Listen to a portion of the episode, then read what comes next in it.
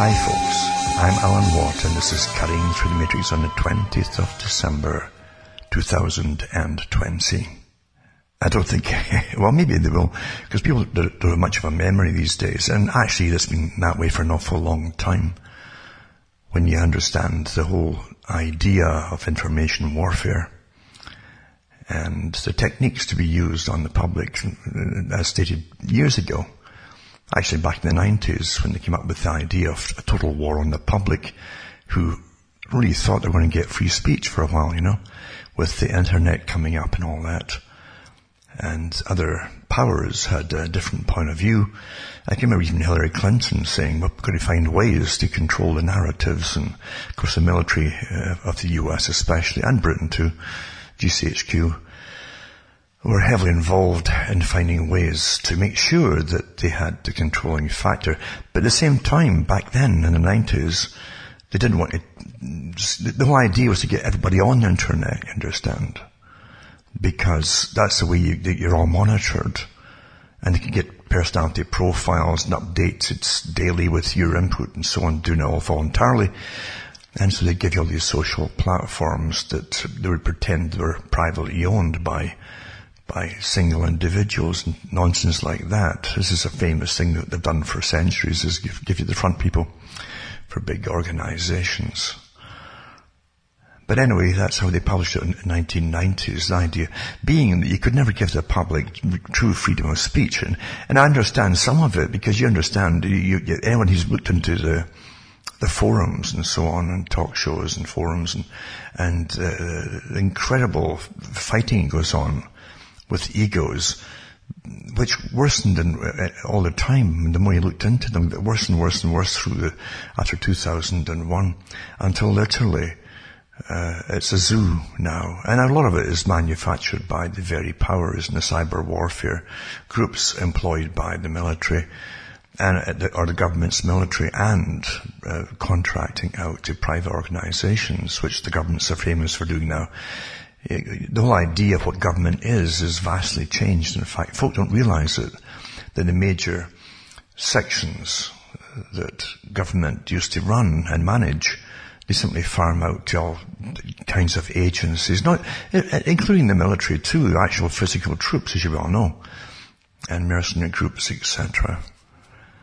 Far more, far bigger than they ever did in the past. Before the special forces, ex-special forces, um, were used uh, as mercenaries through organizations. Every country has particular agencies that run them, and they will do operations with the, the plausible deniability factor as well. But the governments, we, we didn't employ them, you know, and they were privately owned and and privately contracted to go and do dirty jobs. But of course, the governments are always behind it. The old famous saying that if you're caught, you know, we have no responsibility or no knowledge of you, etc. Actually, actually is the way it's done. And it isn't just for, for overt operations like that. It's all kinds of operations. You realize that, that, that there's many forms of warfare, not just cyber warfare, etc but many forms of warfare. Economic warfare too is one of the, the best, uh, most effective forms of warfare there could be. You, you look at COVID-19 with one fell swoop of flattened everything instantly on the plan to completely bankrupt all the nations deliberately by locking down all the healthy folk for something that supposedly kills 0.15 or something the population. And even then it's very iffy. However, facts won't matter when there's big agendas, and your whole life has been living through agendas and you don't even know it. That's the sad thing about it. Because as I've said so many times, you're trained from birth to be naive and to trust using natural impulses that you're born with basically to be tribal. And a small tribe, that's how your, your, your mind is shaped for a small clan or tribe, uh, where you have a chief and you elect a chief and the chief can get ousted or knocked off if he gets too big for his boots uh, by the people, you see. But and so we're we're still in that mentality, that mode, and naturally the, the chief uh, has got nothing to to to gain by lying to you all the time when your your whole survival is at stake, including his own, along with you. You see. But when it, when you end up with this, this mammoth, this modern governmental system, this, this too, too big, you can't even imagine it really. You can't, it's, it's, a name, it's a term, but you can't really imagine it because you, a, a tribal chief is one person, you can picture him, and you can see him, and you can see his family and so on. But with government today, including the, the hundreds and thousands of agencies that take the work that's farmed out to them by governments across the world, you can't imagine it anymore, you see. So the whole idea of voting for this person, that person was gone long ago. They're all fronts to an extent, you see. And uh, it's been that way from at least, an, well actually, Carroll Quigley mentioned that every member of every party at the top, the, top members of, political parties in the Western world and in the US since he wrote, he wrote the book in, in, in 1960s, Tragedy and Hope, but he, he did mention that, that every every government had its top members as a member of the Council on Foreign Relations, and, and even the name prior to the, the CFR, before that was formed, is, is it for at least 60 years? Well, so you do it 1900, the year 1900, when there was an organization still uh, uh, bringing their own presidents and top members of cabinets into power. Same in Britain, of course, and it was more better documented in Britain with the Lord Alfred Milner Group as an example, and the Rhodes Foundation that was associated with them both working together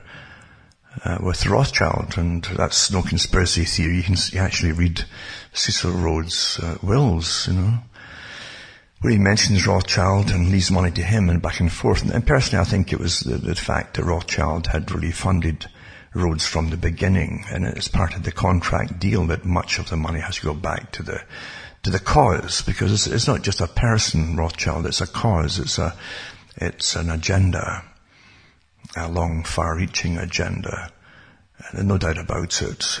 And Rhodes changed his will quite a few times, by the way. You know, he's a he was a bit off the rails, Rhodes himself he vacillated back and forth with all the different characters he would leave the cash to. But they, remember, they were, he, he, he was a real believer, Cecil Rhodes, in a world governmental system. Not democratic. He would use that term of demo- democracy to get, to keep the people quiet, you know. It's a great drug, democracy. Because folk really literally sit back and, forget to watch with, with incredible scrutiny the machinations of government. It puts you to sleep, you see. Oh, well, they're dealing with that. Know, they're looking after my rights and freedoms for me. And that's how you see it. And that's how they want you to see it. It's quite fascinating to realize that you're, again, it can only work when you're, when you're, when the natural tribal systems that, that Edward Bernays was well aware of too. Uh, the guy wasn't just some kind of, um, end product of generations of, of merchants he, he, they certainly understood that in the same in India in the merchant causes and so on, or, or merchant histories you might say, and the, of the Brahmins, where they understood how the psychology of the public, how to how to pacify and keep them happy and make them think they're winning or getting something for free or almost free or getting a deal or whatever is Brahmanistic too. That's what you find even as far back as the, the writings about the Buddha, about Siddhartha. When he used, at one point apparently, he said that he needed money for something, you see. And part of it was a journey back somewhere else, but he needed money to get there, so he, he laid out tables for wares and using his Brahmanistic techniques and understandings of human nature, he, he quickly brought in lots of money. He knew to manipulate the customers very well. Well, it's the same with Bernays. Uh, you, you, understand, you're the end product of, of, thousands and thousands of years of commerce. You know? In one form or another, in, in one way or another, not just supermarkets, but going way back to little wooden boats coming in with pots full of things and barley and all that. You're the end product of it all. And knowledge is never wasted or lost by those who run the systems, including commerce, naturally. And it was also to do with people and personalities and nations and, and, uh, that kind of thing. Culture is very important. And how to sell things and how to even make markets happen. That's still the same today But in the old days, uh, markets were primarily down, mainly down to the, what you really, really needed for surviving. And what you do, of course, is knock out competition by all kinds of means, fair and foul. Mainly foul, but that's how it's done and they take over and then they'll supply the, the, customers. And when there's nobody else to, there's no competition, you can then dictate terms to the customers as well. Well, we, we won't sell this to you unless blah, blah, blah. And on it goes, you see. Monopolization is awfully important. That's why I call people monopoly men who take over the world's essential supplies and then they form big organizations, a whole bunch of them, of course. And sometimes uh, underneath those big bunches of them, there's millions, uh, uh, literally millions across the world of subgroups, literally, that they'll set up across the planet to micromanage uh, all different kinds of necessities and markets and so on a complicated thing in a sense because of, because of its size and scope. But basically it's still the same thing where monopoly power decides how the culture is going to be directed. If you want a society to grow up all smoking cigarettes, then you make it very sexy like Bernays did. He was paid to do it and, and he did it very well, of course, especially with the women. Uh, you get the top fashionable women to go into a magazine, do a magazine shoot basically in the open air in New York and all cameras are there. They're the cameras and, and photographers and and there's even the miniskirts, you see, for, for the, the Charleston era in the 1920s, rolling 20s, they it looks glamorous, and there they are with their cigarette holders and holding their, their cigarettes at the end of these, uh, wearing the latest gear and fashion. So the young girls would say, wow, you know, so that's liberation and, and that's know, a real, a real avant-garde type female is today, and they copy it. Very successful indeed to get them smoking. But also to get them the booze can. She churned out lots of movies at the time, the gangster movies and, and, and the sexy, sexy, uh, what they called them, the malls, was it? That would accompany the, the gangsters. And they'd all go to these, these clubs where it was sexy and exciting and naughty and bad and all that. And uh, that's how they glamorized all of that too. It's all done deliberately, isn't it? isn't just to make money, as you're often told. Uh, this, uh, it all do that at the same time, naturally. But that's how you run. But society is, is, uh, is very old, and we still live in the tribal sense to trust the chief. So you trust the rubbish that comes out of the mouths of those at the top and you really don't want to meet the folk at the top, you know, well, at least uh, the ones that you see. They're not the bosses, the ones who pre- pretend to run the countries. They're on television. As I've said so many times, their job's to take the tomatoes that are thrown at them and then you vote another bunch in it does exactly the same because they're all working for the same boss, you see. That's how it really works. And you wouldn't want to know those characters because politicians are grimy, grimy a lot, really honestly. They, they have no morals and qualms at all. They, they tend to have psychopathic tendencies for sure. Some are definitely psychopaths, obviously. Or by their behavior it's rather obvious. And they like power, but they're also under higher bosses and they do what they're told. And that is a trait in psychopathy too, is that they, they generally will. They understand a structured system they might not like it or care for it unless it suits them or benefits them. Anything that benefits a psychopath is what they'll do. They'll take that lead, they'll climb the ladder, and they'll do whatever they're told. But don't forget that these characters are still front people because the, the speech writers are the ones, these are the invisible powers, part, or part of the invisible powers that Bernays talked about. The, the future of the world be, would be run really by invisible powers. He meant that was with the arts of persuasion and techniques of persuasion, visual, auditory, through marketing, for instance, you know. But yet speechwriters too, it's the same thing. And they know exactly how to write the speech.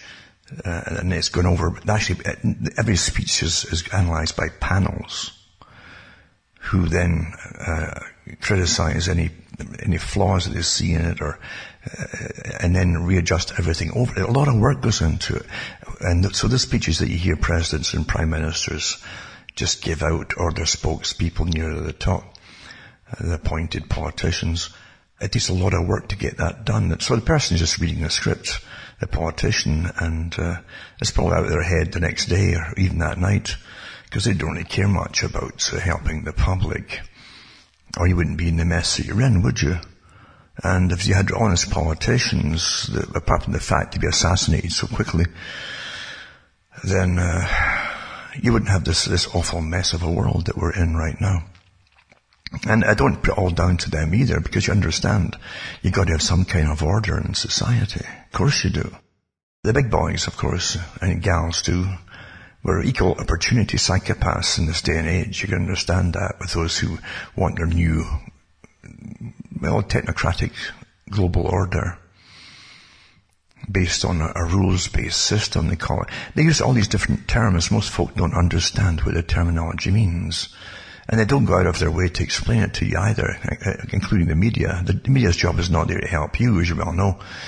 It's to be a mouthpiece for authority to make sure you, and I gave talks back in the 90s about how you get authoritative opinions given to you and how it's even then, even long before I was born, these techniques were understood by using media, newspapers and radio and then television. Well understood of how you bring people to a consensus of opinion, uh, and without them really knowing it, that they're being guided to the opinions. Whenever you had major uh, topics, in Britain as an example, Britain was awfully good as a socialist system for, for really studying socialism and the techniques that they used. Very dry in a sense, which put people off. But if you persevered and dug through it, you could find out the, the real machinations behind it, what they're really up to and what they really want, and the techniques that they use. So part of the part of boring you stiff with, with, with uh, in socialism is to make just to turn folk off from studying them. by, by, so that's all purposeful, and they do a good job of it. You you want to fall asleep during their, their debates and talks and so on. And even the language they have too is, is uh, it's, uh, it's designed for bureaucrats really in a sense, you know, who, who generally are not terribly interesting people, you know, on the whole anyway.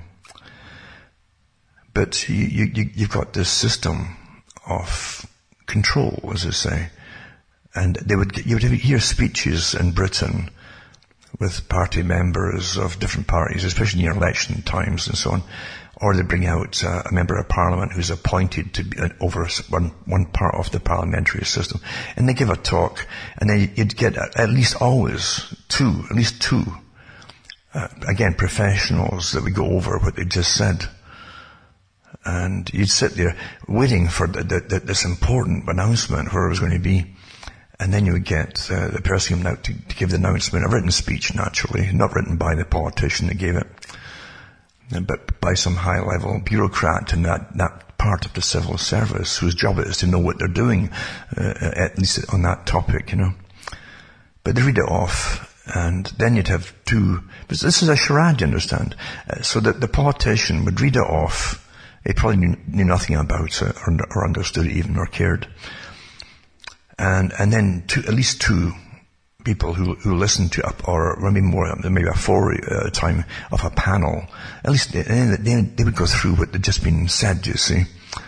And then they would uh, bring you cleverly, you don't realize it, cleverly bring you to the consensus of opinion of what you, regardless of what you thought you really heard, they, they would convince you this is what they're really saying. Uh, well, if it was, we all speak this, in a country, you all speak the same language generally and you understand what they're saying. But here's a panel of two or four to tell you, oh, this, this is what they really said. Uh, and that becomes your opinion. Because they give you these, oh, see, they, they make stars of these opinion makers that are brought forward to, to, on debates and so on. They make stars out of a star making machinery. So you hear so and so come, oh, well, well, they know what they're talking about. They're, they're really famous, you know. So their opinion or what they come out with becomes yours, but they guide it to you through a fake debate between two or four of them. Uh, and that's the techniques that's used. And you'll never figure, if there's one person that just come out and says, here's what they really said, you say, oh come on, here's no why. But if you get two or four of them, they'll, they'll, they'll convince you that you never heard what you heard at all. Here's what they, they really, you really heard, they'll tell you what you heard and, and you'll believe it. And it's so, it's so simple, you know. That's the same as that Asch conformity test that they do, you know, they've done all before. Experiment. But uh, yeah, I gave those talks doing that, that experiment years ago as well, which is interesting to realize how you're brought to consensus and opinions and so on. But most folk don't realize you're even guided to, to getting your opinions. You know. As I say, all you'd have to do is play what, you, what the politician said, even though they're reading a script. And you heard them say it, and you can decide yourself what you heard them say. But why would you need four folk to reinterpret something that's in plain language and give you a completely different version of what it was all about? And they get paid big money for that too. Interestingly enough, so many things are like that throughout your life. And pretty well all the time on television when they bring them out. But I don't know if you've ever listened or found the old recording of Carroll Quigley, Professor Carroll Quigley, the much touted um, head or, or, or, or, tutor to the U.S. Department of State, uh, the State Department. He would teach all the, the, characters who ended up in the, the State Department, the highest area of importance, I would say, outside the military, and the U.S. government. Um, and he also picked, uh, like they do at university or college, they pick them young uh, for future leaders and groom them. They teach them. And quickly uh, got accolades from Bill Clinton because Clinton claimed he chose him and groomed him for his position in the world. So Quigley was no idiot, and he was an elitist himself, you know. But he did say on the audio, it's quite interesting, Never mind uh, uh, about the fact that something much higher run the system than even he was involved in. He was at a high enough level. But um, he did say that he and others, other well-known, again, these star, the star-making machinery, you see, would, would be often phoned up and brought on panels on television to refute whatever was coming out by some leaders' um, investigations into things. And if they didn't like what they were hearing, uh, the, the, system, the establishment would pull them in and try to get these professors to, to refute and ridicule publicly on television these people. And Quigley said that he did a good job of it and he was so, they're, they're very uh, arrogant, you know, in their, in their power and so on. And he got shocked one day, he said, because he, he was brought in to a guy who had written a book about, I think it was, was it It Conspiracy? I think it was called. Maybe Gary Allen or, but anyway, he, said, he said this guy knew his stuff and he says we couldn't ref, ref, refute what he was saying because he had all the data there, the factual data. And upset them because they're so used to just on behalf of, the, of this, what you call the deep state today or the establishment, they, they were so used to be able to make mockery of uh, some upstart, as they would call them, coming in to try and tell the public to be wary or, or be warned of whatever government was up to in this or that uh, area. And that's how it's really done. Every country had the same techniques on the go, especially in the West, with the CFR and Trilateral Commission, and also with the Royal Institute for International Affairs as an example. They had it, and they have the, the Royal Institute for International Affairs, they have a department in every Commonwealth country, including India, and all the way to, and, and even have one in Japan, interesting enough, they, they set that one up a long time ago for the Far East, and now they have divisions in, even in, um, China, Communist China. So anyway, uh, what you always learn is the world is vastly different from that picture that you have in your mind. and you're still living in a primitive system in your mind of here's the tribe and, and here's my teacher at school. They're really nice folk. And it never dawns you're getting brainwashed on behalf of the establishment. And then you, you have your, your little childish, um, school books, you know, little painted pictures and here's the, here's the, here's a nice policeman. Policemen are there because they're nice and things like that. And it doesn't dawn on you that a policeman's job is uh, he doesn't care is, is to arrest people and get up the ladder by arresting people. And they do it by finding all they can out about anybody on any possible case or whatever. And they don't have any really uh, aff- affiliations with you uh, outside of that. They, they, they, they'll put you in prison for the slightest thing if they can. And, um, and they do. So that's why they always tell you if you, a police talk to you, never, never, um, never help them. You put yourself in trouble without even knowing it, even though you've done nothing wrong.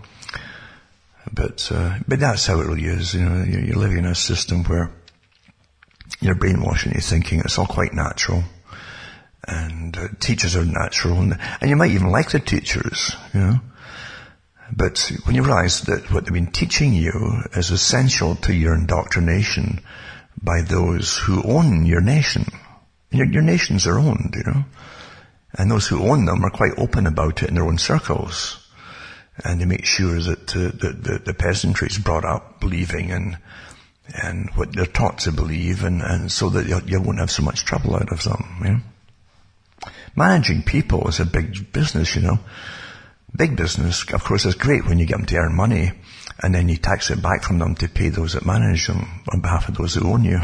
That's quite a good system. Eh? It can't really fail. But that's how it's been for an awful long time. Awful long time. And that, the arrogance of it today is overwhelming, really.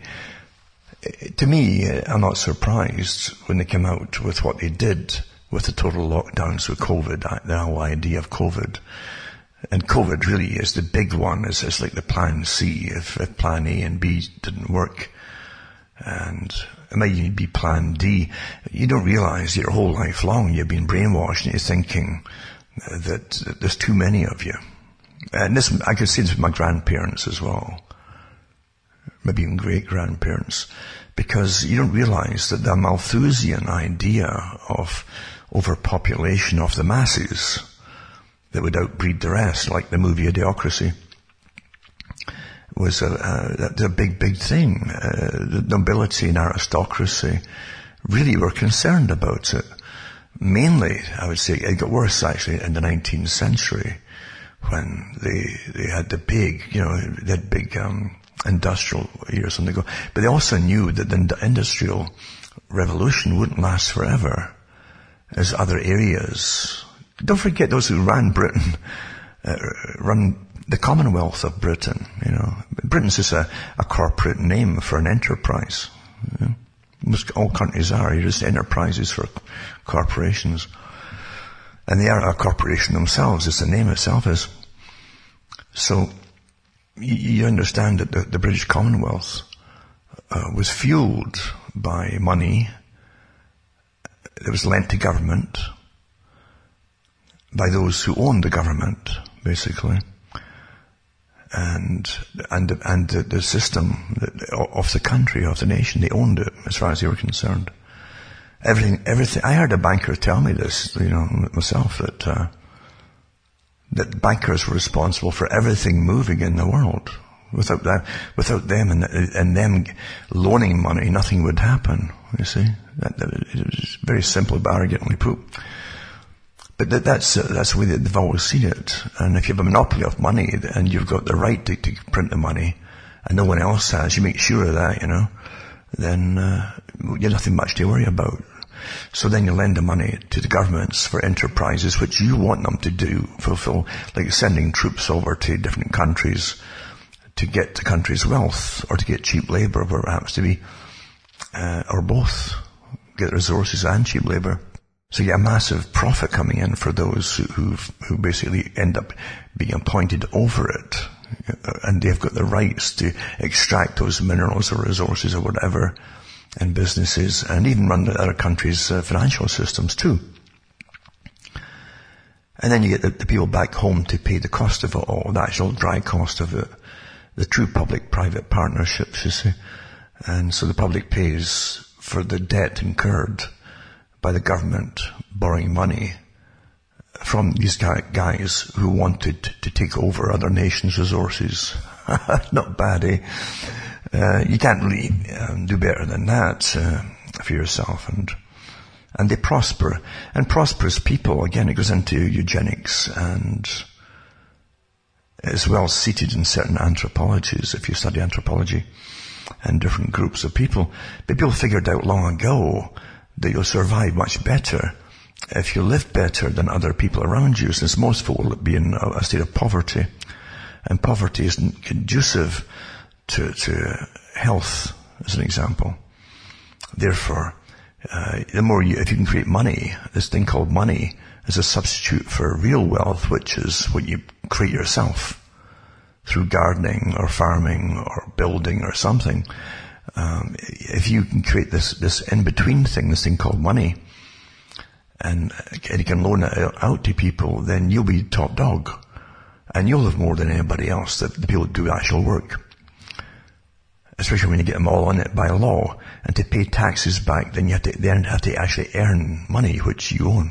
You own the money, they got to earn it, and then you tax it back from them. This is what a scam, really, isn't it? But we all, we're all taught it's quite natural. And most of your parents probably thought it was natural too, simply because their parents thought it was natural. And that's how, how it is. If you don't warn, um, I've mentioned this before, mammals, look towards parents to warn them. All mammals do of what's dangerous to them or what's wrong. And it's like bear cubs are quite pleasant little characters when they're young, and they will follow you because they want to come up and say, "What are you? You know, you're a little creature." And they're, they're curious, but they have no fear, and that's why the mother will come up and kill you. You see, because she she's been trained through experience that people are bad, and uh, and so bad people can't go near her cub, quite simply. So we should be doing the same. Parents are supposed to do the same. Human parents should warn their, their children, but yet you give it all over to the state through education. As Bertrand Russell said, we should think we have to take children from their parents. Pretty well uh, at weaning stage, get them away from the parents so they wouldn't be contaminated with the ideas and culture of their parents. But he said now that we have found very effective means of indoctrination, he says we can use the, let the parents keep uh, and pay for the upkeep of the children, while the state will use these techniques for the indoctrination of the children so effectively that when they come home, any input by the parent on any particular topic will be cancelled out by the child. They won't listen to them or accept it. They'll only accept that which they're taught at school. And that's that was all done when I was growing up. That was obvious, you know, at school when I, when I went there. I knew it. I could tell. But, uh, yeah, uh, you don't realize that this is how you've been raised. Most of what government does is pretty well secret. It might, everything's dualistic. They have an open inquiry type thing. You look it up, it's like a wiki thing, a page, very simplistic oh, that's what this department does. and But that's, that's nonsense. That's for public consumption amongst themselves. They have deeper agendas. And government is always, primarily, in the role of, of managing the people to suit those that own, own the people. And you are owned. You are. Under a corporation, you're, you're, you're owned. There's no doubt about it. And they even talk about you as a product. You are a product. You know, you're also a product which they created uh, to consume their other products and things like that. You have no idea that that's how it's done. So yeah, your opinions are given to you. your education is awfully important, especially the preliminary education, which gives you, which makes sure that subsequent indoctrination and propaganda takes on a hold on you and you'll accept it. If you don't get that when you're young, uh, if they start when they're, you're maybe 10, 15 years of age, uh, it's, it's, much harder for them to, to keep a hold of you because you're, you, you, you're like a wild person. And I mean wild. In, in the sense that your mind works for yourself. That's how nature intends it to be. Wild animals are natural animals. And wild animals are survivors. They're independent. They're not kept in a zoo and hand fed to be docile, domesticated. But the population, when they say it's domestic population, they mean domesticated population. And you are taught to be domesticated. and to obey, to be obedient, you see. But a wild man is a term they use themselves at the top of the tree. They call themselves wild because they're unaffected by indoctrination. They didn't get that indoctrination. As I was saying, if you realize that children, the conversations their children, the, the elite's children will have amongst themselves, is, uh, and they know they're taught, is rammed into to be secretive about it, don't let outsiders hear you and so on. But the children, uh, just like their parents of, of the elite, are quite open about how the world's really run amongst themselves, including the techniques I'm talking about. You know. And so they grow up uh, knowing uh, the reality, that you're all brought up uh, as a peasant class uh, in non-reality or unreality. And you're obedient and you think you are in a reality. That's their big joke, you see. How well it worked. But most folk have no, will never uh, wake up to it. The, the indoctrination is so intense and so effective. Uh, it wasn't just Russell said it, so did Aldous Huxley and others. Uh, Aldous Huxley on, on the Mike Wallace show said the same thing that that the techniques back then, I think it was 1950s, he said, were so effective that that people would be accepting things that perhaps they shouldn't because it was unwise or un, un, uh, it wasn't good for them to accept what was being indoctrinated into them by techniques they didn't even know were, were being used on them. And look at it today, you know, look at it today where folk haven't got a clue. They've become the kind of robotic consumer society. For a while, it's finished now, it's gone uh, with with the reset. Uh, that's the whole point of it was to destroy the past to bring it into the new system. But for long enough, you had uh, cons- the consumer society, a little burst of excess materialism. You know, not it wasn't a long period really, compared to what you could what you could afford to buy, say, 1970s or 80s or 90s even to the, the mass of the stuff since China became the production giant, the engine for the world. It was, met, it was set up to do that by outside forces. But you don't realize that it's, it's a short spurt of materialism really, you know? And then you're blamed for it by those who own all, all the, the produce, the, that they own, they, they have holding companies that own hundreds and thousands of factories in China, for goodness sake. And then they're telling you now, these people that set it all up, that you're bad and you're destroying their planet. And there's still too many of you, like Malthus said. And uh, it's astonishing that it hasn't changed. But back to the wild man, they're the wild man, you see. It's what the children of the elite call themselves because they hear their parents saying that. And you find too that uh, the book was put out by Charles Galton Darwin called The Next Million Years has a lot of that in it, you see. Now, he, don't forget that he, uh, like a lot of the Darwin family, they, they, saw themselves as scientists, and he was a physicist, this guy, who worked on the Manhattan Project. And so he had, he had good ideas of how to kill off millions of people. He, he didn't, he didn't just preach about it, he did it.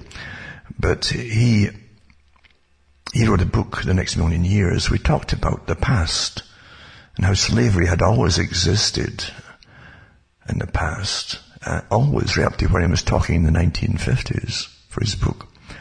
And he says, and he says, I don't see why it will ever disappear or, or continue in one form or, or, or, another, you know, forever. And you're in a form of slavery, you don't even know it. He, he, here's one of them telling you that, you know.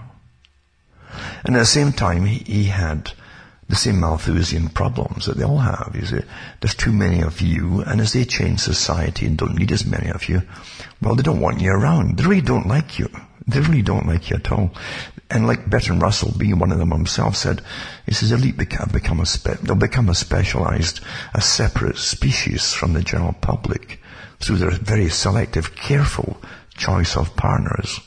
But he didn't tell you a lot more are actually mated together by others, you see in true eugenic fashion for the improvement of their species.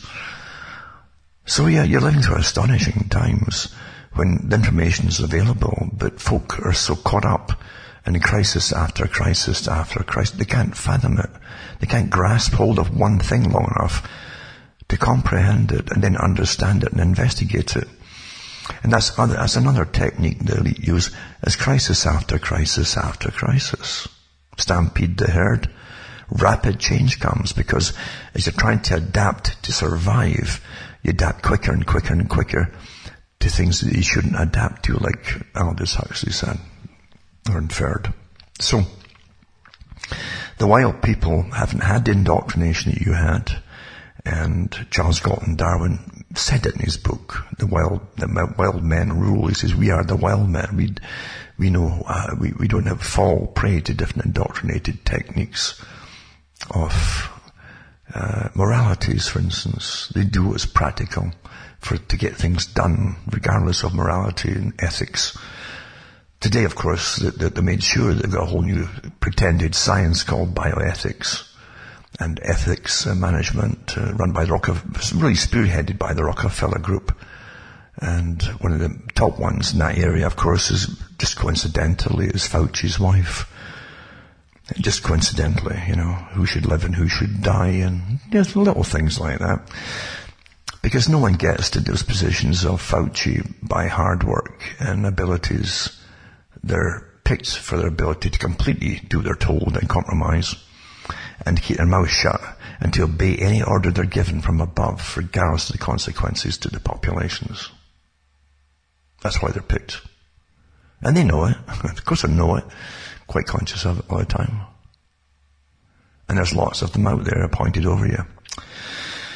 That's the world in which you live, folks. It's vastly different, and they gave you, as I say, the temporary consumerist society that really was meant to take over from the industrial era that you had until your own leaders, as they were told to do, signed away your countries under free trade agreements and giving countries like China and other ones a special trading nation status, you see. And you support them as they come up and rise, as they rise up to a higher level. You come down. That's what they said. Rockefeller said this in his own, own books at the time, or written, ghostwritten for him. He said the, the, he says the wealthier countries will come down as they finance the rising of the countries coming up, emerging nations. And there'll be some kind of medium in between where, where they, they, try to stabilize them all at the same level. Although you might sink further than the one you're helping. Well, we're, we're way down yonder. When you look at China, we're, we're really sunk. We import everything. China doesn't. They make everything. Uh, so there's no balance of trade as such. The balance is like a one way it's like we, used to call it a seesaw, you know. Uh, it's, been weighted down at one end right from the beginning to be that way, and uh, everything goes one way to China. You see, you import it all from China and the Far East, and of course now they brought in um, the same agreement that was signed by Obama, and or the, the starts of the agreement with the Pacific uh, group, uh, nation group, and so on, including India. They got that lumped in there too. And we're funding them to come up with giving them more money for, we're building more hospitals for them and, and schools. Same as there was with China recently, you know.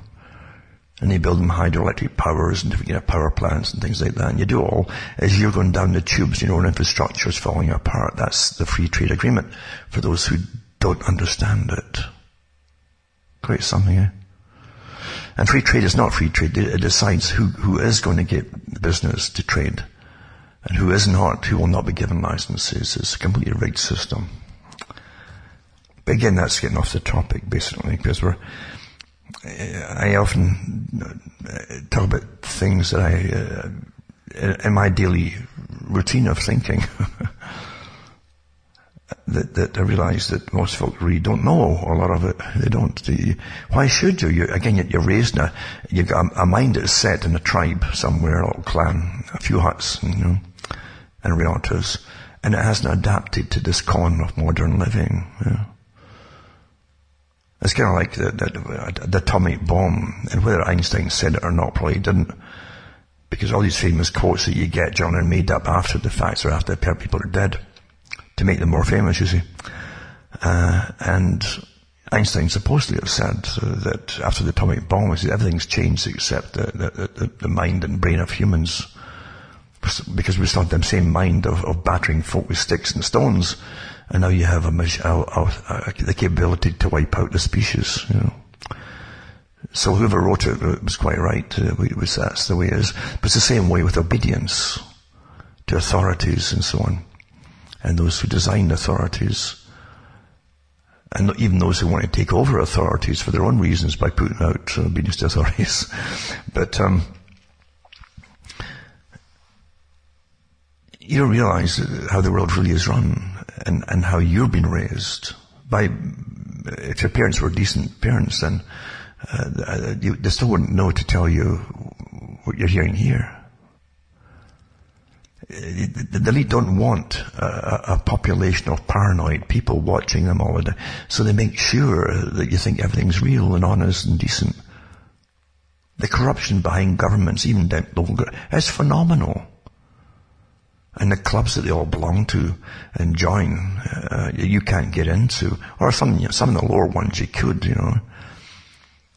But uh, if you give an oath to anything, you, you, well, you're just giving allegiance to something, legally, you know. And there'll be penalties if you, if you try to pull out of it. It's like the brother who did the bell, eh? By Glenn Ford. I think it was Glenn Ford did that one. He paid for it himself, I think, that movie. He set up the Ford Foundation because he realized there was definitely powers behind everything. The selected people who ended up in universities as, as professors and they opened the door and it built you up and brought you into high profile positions. You, you, the ones who became moguls of industry were all groomed and appointed by the clubs and so on. But there's a price to pay again, because one day you're told, it's like the mafia, which again is brotherhood, eh? The mafia too, that you're, you're one day, you, when you swear allegiance to them, then you're given a lot of benefits, but one day they'll, they'll, they'll ask to return the favor. And whatever they tell you you gotta do, you better do. And it's the same with uh, the movie Brotherhood the Bell. And, and, um, the different allegorical techniques used in the movie and systems in the movie are very real in society. Very real. And that's how it works with human nature. But you're still living as a tribe and you're taught to trust everything. And that's why uh, this is why you're, you're used and abused uh, so tremendously efficient, effectively by those who claim that they own you, the wild men, the ones who haven't had the indoctrinations that you have had, the ones who are who are not uh, they've no impediment to do with moral decisions, they've no problems of doing practical techniques to, achieve their goals, regardless of human cost or whatever. They don't really see you as human. Uh, they see you as a different, a lesser, actually it's never changed for hundreds of years at least from the class systems of aristocracy, and nobilities, of how they saw their own people. And I think in France up until the revolution, it was true that there was no penalty against nobility who often got drunk and, and, their hunting parties might kill a few peasants in the woods and things like that. There was no penalties that you could levy against them because they were the, they were beyond arrest or anything, you know, or charge even. Uh, England was much the same really, um, where you could, the aristocracy could and did kill poachers who were starving who came on the royal lands of the aristocracy and, um, and nobility and would get a rabbit or two and things like that, or, or maybe a deer and share it amongst the people of the village. But they, they, were, they got murdered. They were hung. And there's, there's no trial. That was it. You know, all that Magna Carta stuff, just toss that out the window because it didn't apply to the most of the people. It was for free people. Serfs were not free. And the bulk of the populace were serfs. So, humankind isn't that great at all, and you definitely have had problems down to the present time. Well, the same, the same elite, as I say today, decided that, well, that's it. You wouldn't listen. You just wouldn't listen, would you? To all their warnings, all the, oh, when they, when they, when they all pledged together to make global warming the issue, to depopulate a good chunk of the planet, you wouldn't listen to them, eh? So here's plan A, B, C, D come into effect. And, uh, again, the, the, practice for years before it all happened with, with Event 201 and the Rockefeller Event Lockstep and so on within, and other ones as well, and Clade X, etc. Over and over again, and they're all vowed with all the media, which as always, because media is part of the, the propaganda uh, system for governments and the real deep state. That's all they are. That's all they've ever been. Well, they, they churn out lots of stuff on pop stars and rock stars and, well, that's what they do. All, all rubbish, all nonsense, you know. But they aren't going to give you any real news that really, that you should really know. Hmm? Definitely not the truth of it. So all the media's on board with the whole agenda. And it's a wartime scenario. That's what they've made it to be. And they're, they're, they're, which they they bring out the same wartime, no gatherings bigger than so and so, that's war, you see. Uh, curfews, you can't, because, you know, the virus, you know, apparently it, it, must be infrared, it can attack more prevalently at night, so I guess you, that's why they want a curfew, eh? Oh, God, what, what rubbish, eh? Again, that, that's what you live in today today's mainly rubbish. You're living through incredible agendas that are meant to change society forever. I hope you understand that last part, eh? Forever, huh? Unless you stand up to it and say no. And you can't just stand up to it and say no, you have to do something about it. Because the elite who own the system are changing the system. I've said this from the beginning. This is their revolution that takes over from their last, re- their last revolution. This is the next part of their revolution. You understand that? Same folks. Same folks. You know. The ones who built up power through massive uh, financing uh, abilities and so on. And regulating nations, economies and all. The same folks are now, this is their revolution to the next part of their system. As they pull the plug from underneath you. and keep you going for a while as it as it depopulate, which is which well, it's actually happening already. Uh, when folk can't get medical treatments in the hospital because of this um, COVID, uh, everything's shut down pretty well. They're not bringing in people for operations, which can be life-saving if you get folk in time even for certain cancers and so on. So they're already writing off people uh, as, as just acceptable losses, you know and you're accepting it until it's your turn. Hmm? Because starvation is meant to come out of this too. Across the world, starvation. You better believe it. You, you, you folk that, that, think that groceries come out of grocery stores. It's, uh, it's really you, you better understand what's going on here. And it's planned, it was planned before you even heard of COVID. Hope you're getting the picture. What part of depopulate don't you understand? Hmm? What part of austerity don't you understand? Which means, and it's, it's a more polite term for poverty, you know. And they're bringing it down there. Meanwhile, I'm telling you, this is to go on for years, not just one or two. And I said that at the beginning.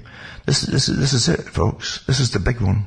This is it the, the trains that pass me, the heavy doubled up, you know, two carriage high trains for, for, for, it's all freight, have been going steadily all summer long. And night too, night and day. Well, since most of the stores are closed, where do you think all this stuff is going? This is for years of survival in the big uh, cities and so, the, the underground bases that they got built. And this is no secret, folks. They've had documentaries even in Britain years ago about the underground bases that they've got. Yeah, yeah. You can go around the military bases in Canada. And, and if you get the ones like Base Borden, you drive around the perimeters outside of it even, and you'll see these little, it's like the little, um, uh, uh, it's umbrella shaped, uh, pipes everywhere And this your ventilation systems. See, like the, the different ships, same kind of thing. But it's ventilation systems, eh? Like, uh, like a, a walking stick. That's what like walking sticks with the, with the handle there, you know, the, the kind of semi-U type handle. And they're all over the place. And when you, and you, I remember talking and, and doing talks and talking to the guys who are working and building deeper floors and underneath the base there, putting in plumbing and electricity and they, they're quite, they were quite open about it. And lots and lots of rooms and facilities. This is for, it isn't just continuity of government. It's continuity of everything that government needs, which is military too, you see. Over years and years of crisis. This is, this is how it's done. It's already prepared.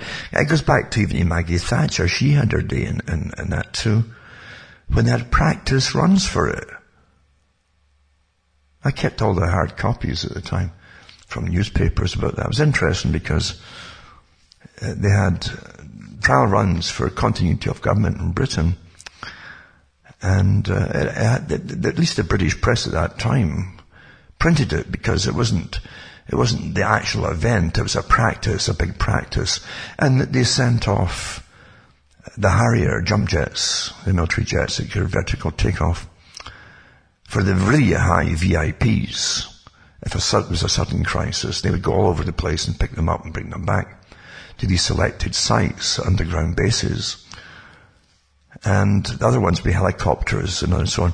And the rest of them had to get, they'd send convoys out through, they're still open streets and so on, to bring people in, all the important folk.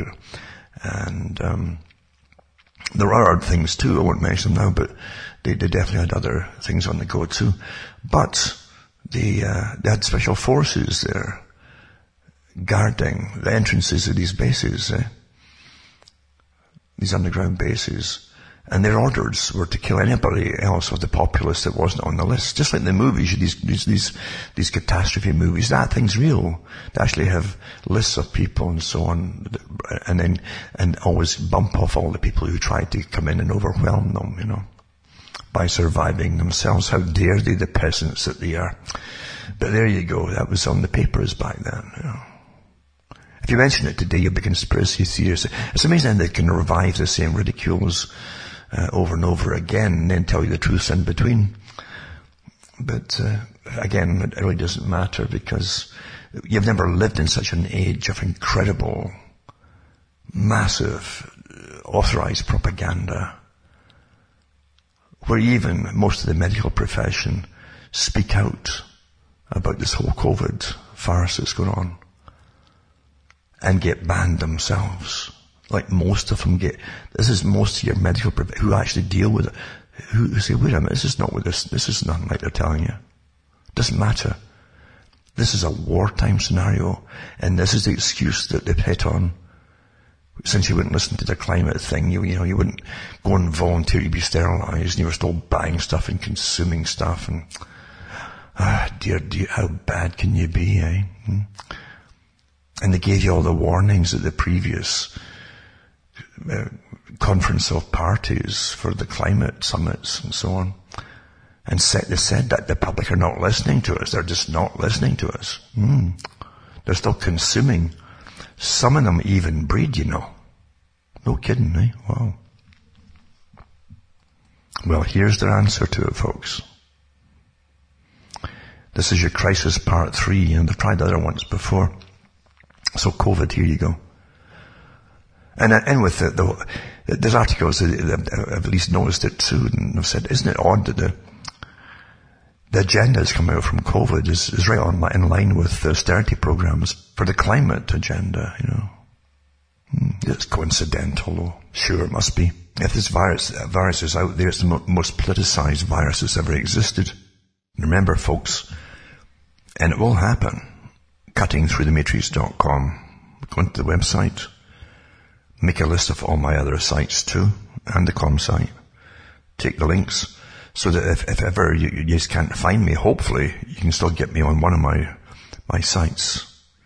And all the official sites are listed there, cuttingthroughthematrix.com.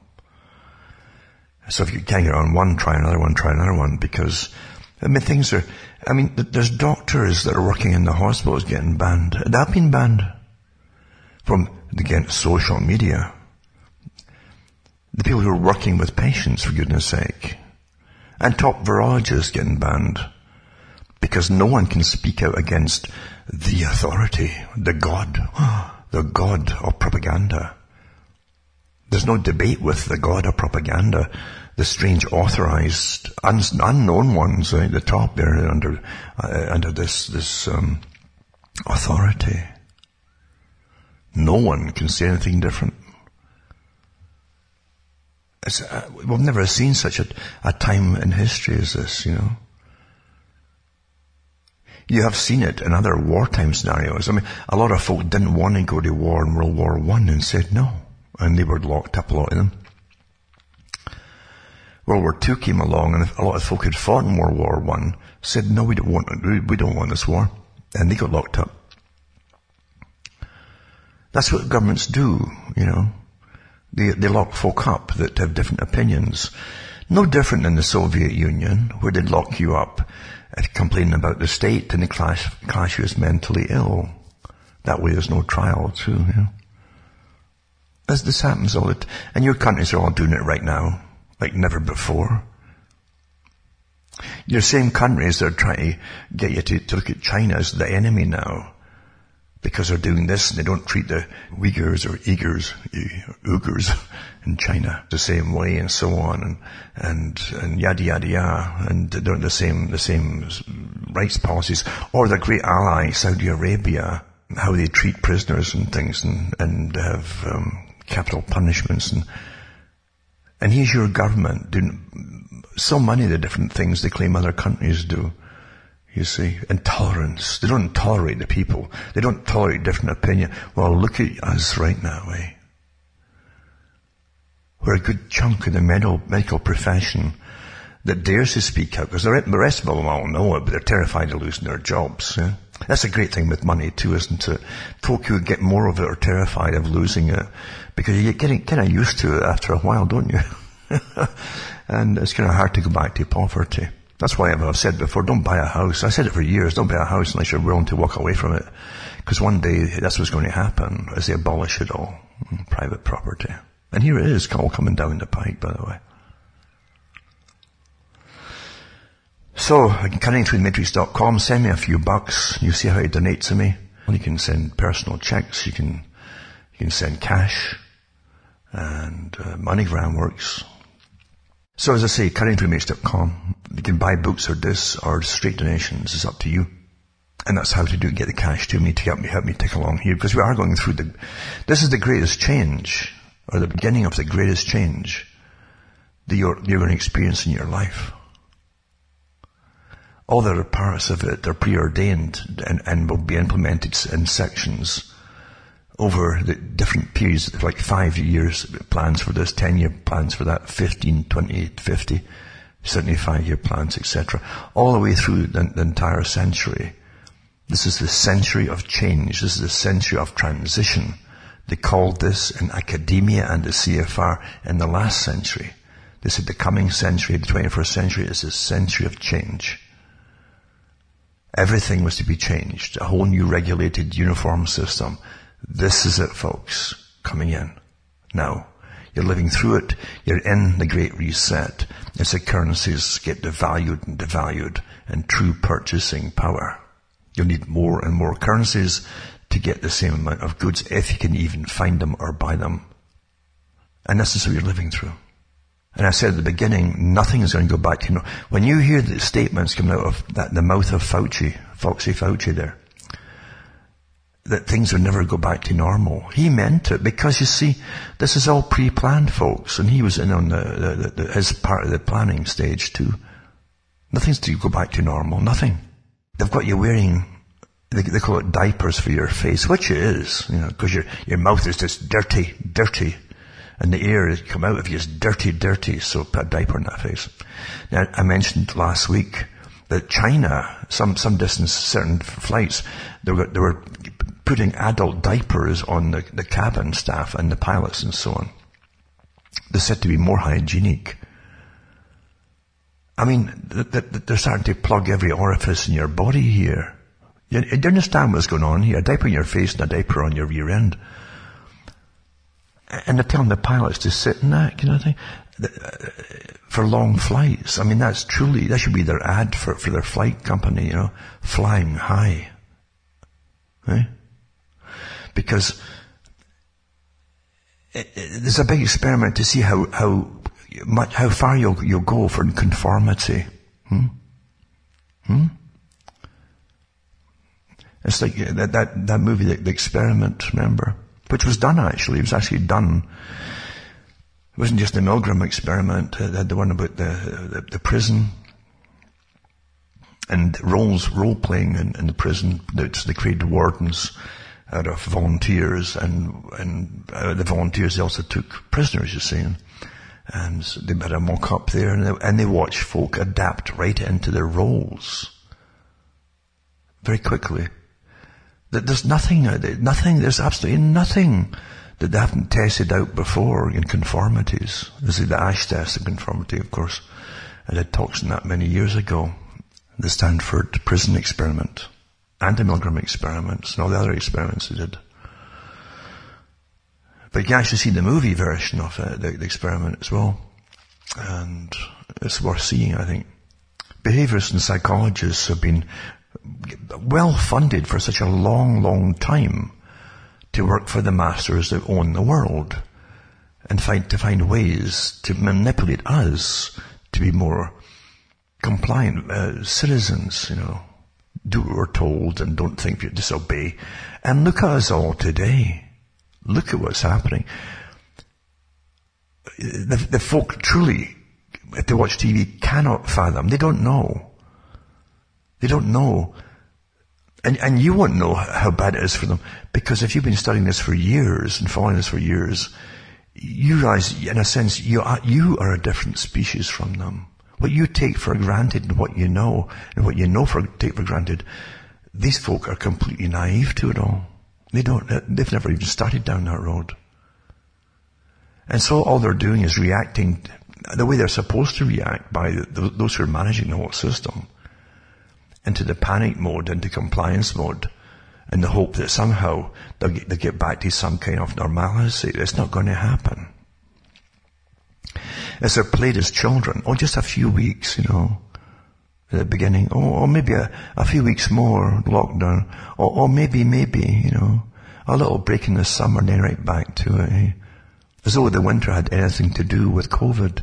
Because the hottest countries supposedly just had just the same rates as folk in the middle of winter. So all that's out the window. You understand testing is what, what gives you the COVID. fragments, fragments, possible fragments, not even really, but possible fragments of viruses in the PCR test. So uh, that's what's driving, that's why they chose that test and for a particular thing. You, know? you can't fail with that. It'll chew out the, it'll spew out the numbers that you want with false positives all the time especially with the cycle rates they've gotten up to the, there are, some of them are getting 14, 41 cycles. Uh, the higher you go, and even say that uh, 30 is the maximum you should go to, even then it gets iffy. It literally amplifies little fragments many times over in the cycles, and then say well, uh, once they get a certain percentage at the end of the cycle, oh, well, that's probably it's probably a good indication there's a virus there, but it's not proof either that there is. Hmm. That's why they picked that test. That's why these cases have got nothing to do with reality. Look at the, you already had um, a president of a country in Africa tested different, including fruit and motor oil and sent off to a, a, lab run by the WHO. And it came back, they all came back positive. It's a complete farce. Complete farce. Hmm.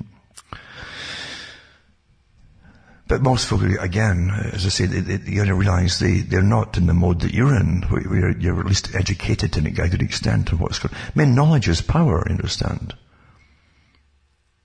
And the folk who are so naive and whose indoctrination worked really, really well haven't even started the journey to wake up or understand that this is uh, the, greatest hoax,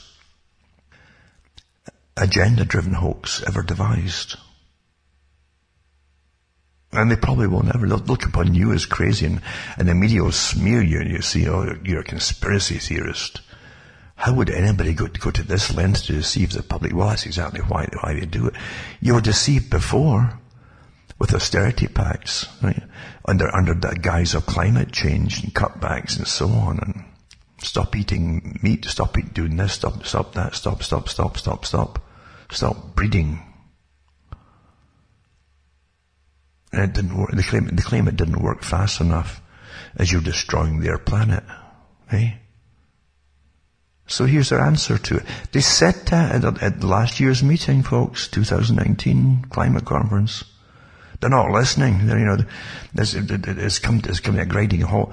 And Trump wouldn't, wouldn't even go along with the climate accord, which made other folks say, well, we're not going along with it either.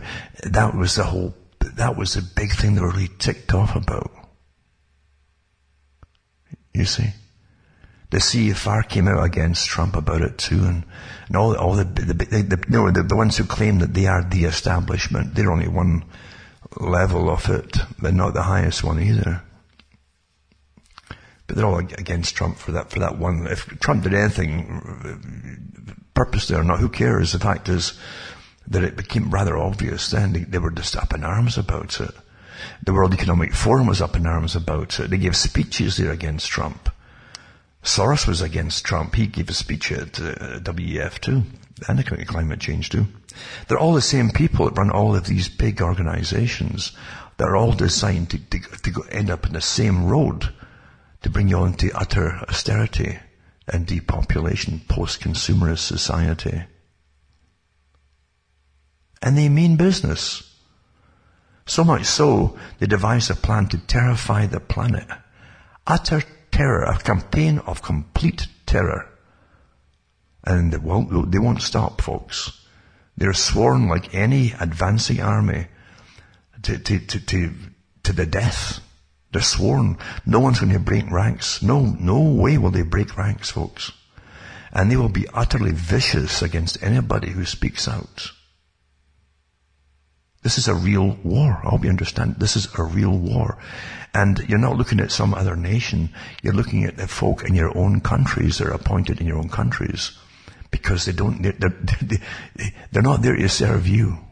And they all know it. But they, they comprise an army. And at this stage, they still need your compliance for it to work. The whole agenda to work.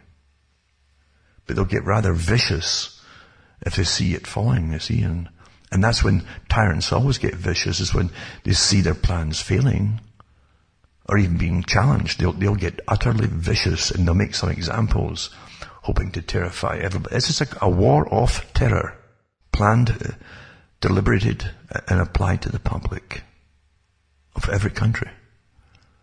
A global war of terror upon the publics. That's what it is.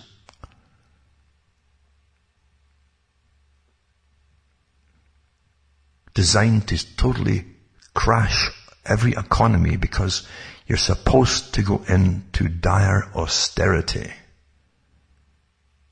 in a post-consumerist society, in a post-industrial society. Subsistence, survival is what they're, planning to bring in for you. They really mean it for, no government in the planet has ever applied these strategies in history to the populations. Never. Even in times of previous wars. Crashing everybody's economy by order from the top. Never happened before. This is it, folks. As I say, with these incredible heavy trains that go every 20 minutes or so past me, like never, it never happened before the, before COVID. Didn't, it has to happen for years, this kind, this kind of commerce, or trains going by with freight. The stuff they're storing up is for years and years and years. Maybe a whole, jet, maybe a, a real full generation, like three score and ten or more. Really, I'm quite serious about it. Even before the 2007-8 crash, there's never, never this, this kind of freight commerce going by here. No. And since most of the small businesses, which, and most businesses in, in country uh, of Canada and the States are small businesses, remember, wiped out.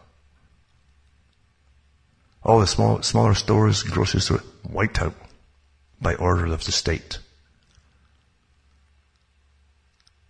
So this isn't just food that's going back and forth. What is it? And, uh, but it's definitely not going. It's not going to Walmart, folks. Not this this kind of commerce. No way. This is for long-term storage, long-term. No doubt about it. So this is the big one they've been waiting for for years.